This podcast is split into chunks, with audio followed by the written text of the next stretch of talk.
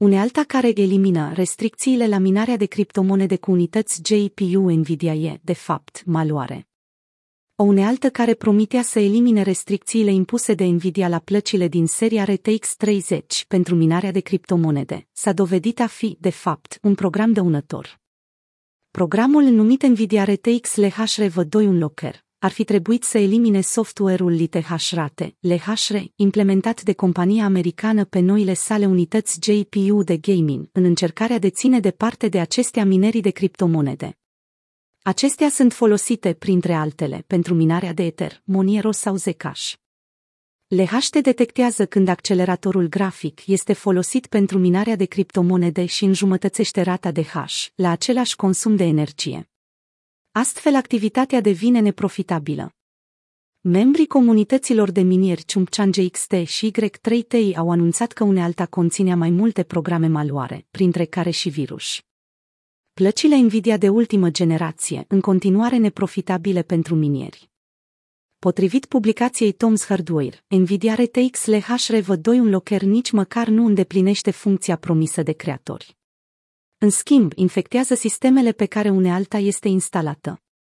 Acestea încep să se comporte ciudat, procesorul este supra-solicitat, iar computerul începe să verifice dispozitivele de stocare. Nu se știe deocamdată care este scopul programului și nici de către cine a fost creat. Trebuie notat faptul că Nvidia RTX LHRV2 un locker funcționează doar cu drivere Nvidia modificate. Asta înseamnă că atacatorii s-ar putea folosi de acestea pentru a livra alte tipuri de maluare.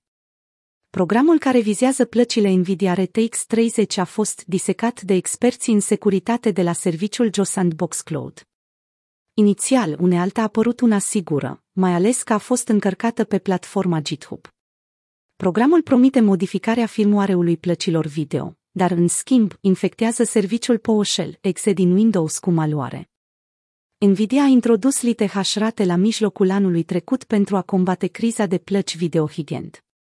Gamerii nu mai reușeau să le cumpere deoarece acestea erau achiziționate în număr mare și la prețuri ridicate de către minerii de monede digitale. Unii oameni au instalat sisteme bazate pe acceleratoare grafice chiar în automobile. Totodată, programe precum NiceH le permit gamerilor cu PC-uri puternice, dar care nu au multe cunoștințe în domeniul cripto, să le folosească pentru generarea de monede virtuale. Practic, serviciul le oferă utilizatorilor posibilitatea să împrumute, contra cost, puterea de procesare a plăcilor video de pe acestea unor minieri de Bitcoin. Interesul uriaș pentru criptomonede, speculat de hackeri. Atacatorii informatici încearcă să exploateze popularitatea criptomonedelor. În 2021 a apărut un program dăunător numit Krakonosh, care a infectat milioane de computere din întreaga lume. Programul era ascuns în jocuri descărcate gratuit de pe internet.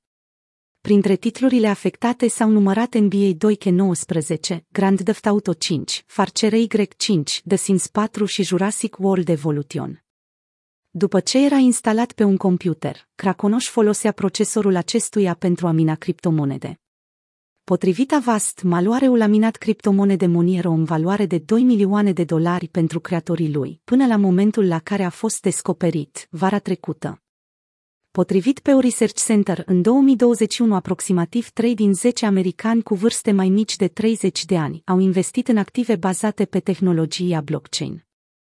Totodată, în România, 4 din 10 persoane cu vârste cuprinse între 18 și 55 de ani, care au auzit de criptomonede, au declarat că dețin sau au avut în posesie astfel de active.